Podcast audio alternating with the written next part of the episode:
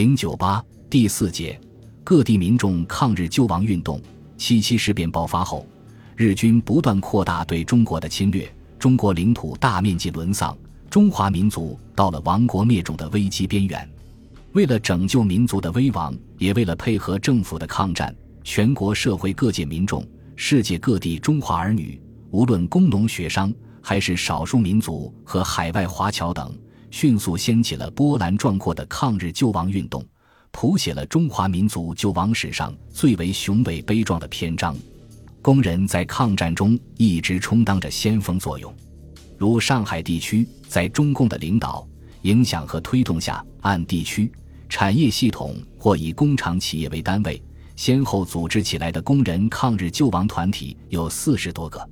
其中，在按地区组织的救亡团体中，比较活跃的有沪南青年救亡团、沪西国民战士服务团、沪西青年救亡团、上海纺织工人救亡协会等。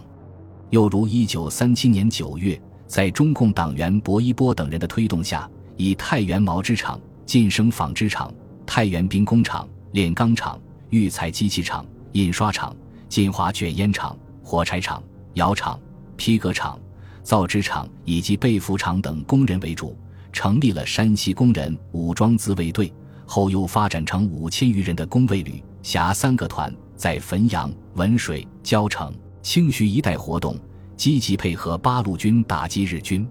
又如石家庄失守后，正太铁路工人冒险将一批火车头、车厢、部分器材等从正太路运往同蒲铁路，工人们的英勇事迹受到交通部表扬。国民政府也发给十万元奖金。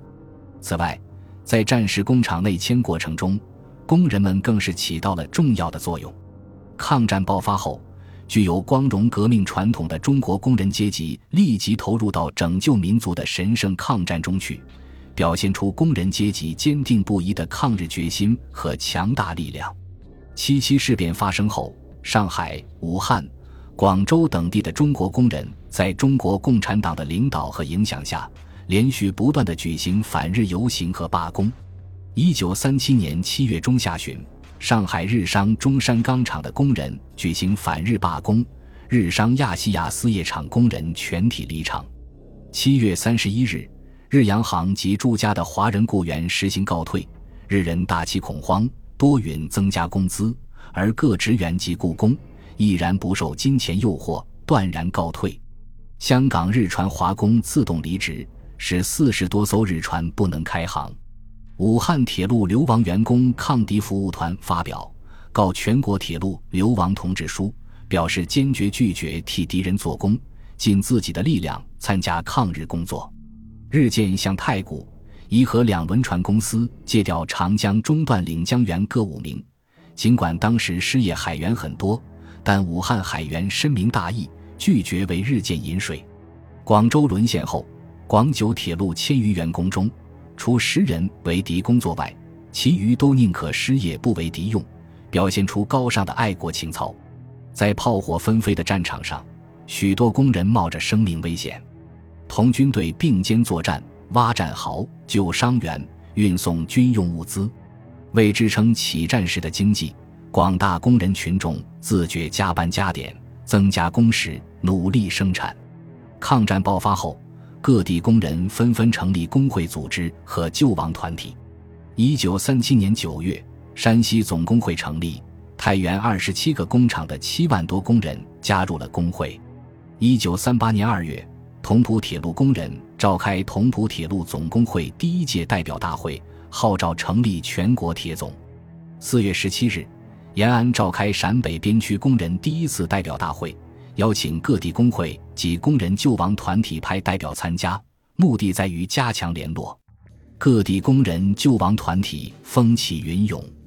为了统一工人组织，团结全国工人，积极参加抗战。一九三八年二月，上海市总工会负责人朱学范等人先后到广州、长沙、武汉等地，同当地劳工界人士举行谈话。召开座谈会，交换关于劳工界当前救亡问题的意见，一致主张成立一个全国性的工界抗敌组织。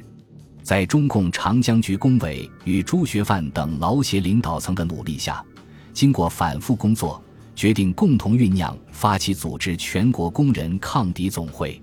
三月五日，中国工人抗敌总会筹备会在武汉宣告成立，推举朱学范为筹备会总负责人。三月二十四日，中国工人抗敌总会筹备会举行第二次会议。会议通过了欢迎陕甘宁边区总工会参加工人抗敌总会筹备会的决议。四月十七日，陕甘宁边区总工会召开第一次工人代表大会，邀请中国工人抗敌总会筹备会派人参加，并推选朱学范为大会名誉主席团成员，标志着抗战时期工人阶级统一战线和国共两党工会的统一战线的形成。农民占中国人口绝大多数，更是抗日救亡运动的主要参与者。如在平津、淞沪抗战中，战地附近的农民踊跃出粮、出力，参加构筑工事、修筑道路，为部队送水、送饭、送弹药物资、送情报、抬担架、救护伤员等。如一九三八年二月，皖北地区农民数千人组织起来。以游击战击退日军千余人向蚌埠南山地区的进犯。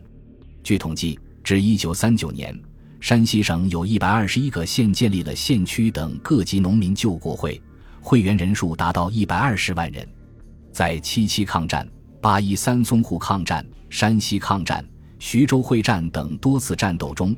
广大农民积极配合中国军队，供应粮米柴草，抢运军用物资。铺路架桥，修筑工事。日军进攻山西时，农民坚壁清野。平型关战役中，农民封锁消息，保证了八路军伏击成功。台儿庄战役中，民众也给予了大力支持。为了迅速把农民组织起来，在中共的领导下，华北各抗日根据地建立了多种抗日团体。在山西。广大乡村普遍建立了农民救国会，农民积极投身抗日，保家卫国。在冀中、冀南、冀东、山东、陕甘宁边区也普遍建立了农会等群众组织。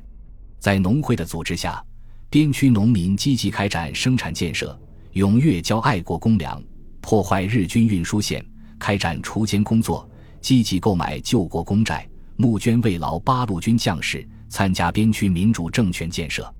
大批青年农民踊跃报名参加人民武装，很多地方出现了父母送儿子、妻子送丈夫、兄弟甚至父子争相参军的动人景象，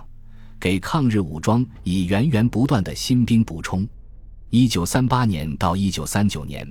晋察冀农会组织共动员了两万多农民参加八路军。广大农民群众还组织游击队、义勇军、自卫军等抗日武装，开展广泛的游击战中。中国农民在抗战初期就已显示出其主力军的伟大作用。学生作为民族解放运动的号手，起着先声的作用。如上海地区，自卢沟桥事变发生后，各校学生积极组织各类救亡团体，如抗敌后援会等。人数多则一二百人，少则二三十人。八一三淞沪抗战开始后，学生们有的参加游击队、别动队、战地服务团、救护队，有的组织各种青年救亡团体。一九三七年十月二十八日，上海学生界举行上海市学生界救亡协会成立大会，大会发表成立宣言，并通过提案二十余条。又如沦陷区和大后方成千上万的爱国青年纷纷奔赴延安，参加敌后抗日斗争。从延安迁至泾阳地区的由胡乔木、冯文彬等负责的安吴青年训练班，就团结了海内外大批青年学生。一九三六年五月，在上海成立的中国学生救国联合会，成立后立即联络各地学生组织，进行抗日救亡工作。上海沦陷后。部分学联领导人来到武汉，商议恢复学联工作，决定在武汉召开第二次全国代表大会。一九三八年三月二十四日，全国学联筹委会在汉口举行预备会议，讨论通过了大会议程、会章，审查了代表条例和本届代表大会选举法，决定聘请蒋介石等国民党要人为大会名誉主席，推举香港学生代表团。广东青年抗日先锋队等九个单位的代表组成大会主席团，推举蒋南翔等人为大会秘书，负责大会的宣传与组织工作。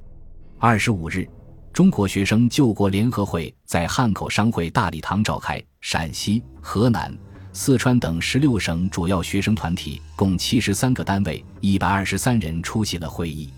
国共两党负责人陈诚、周恩来、邵力子等及各界领袖也到会表示祝贺。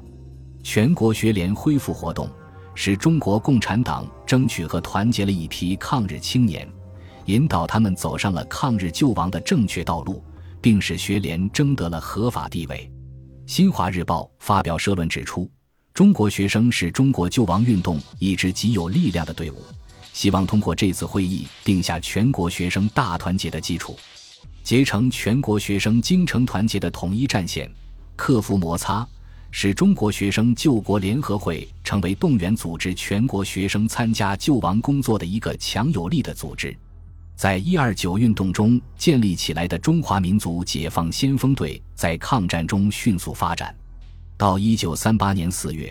其成员已有三万余人，其中西北地区有一万多人，在大西北掀起了轰轰烈烈的抗日救亡高潮。